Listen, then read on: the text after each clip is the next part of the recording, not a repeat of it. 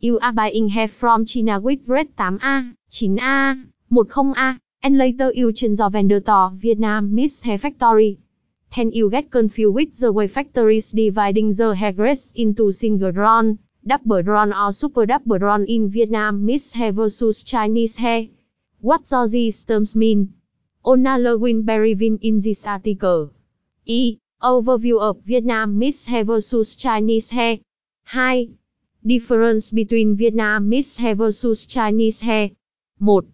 Distinguish Vietnamese Hair versus Chinese hair rất bia look. 2. Vietnamese Hair versus Chinese Hair Market, Factory Scale Production. 3.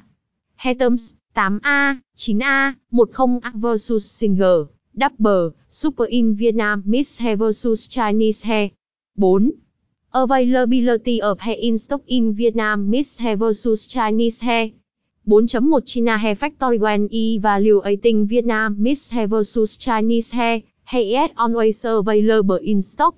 4.3 Vietnam Mix Hair Factory when evaluating Vietnam Miss Hair versus Chinese Hair, fresh hair 100% new hair material.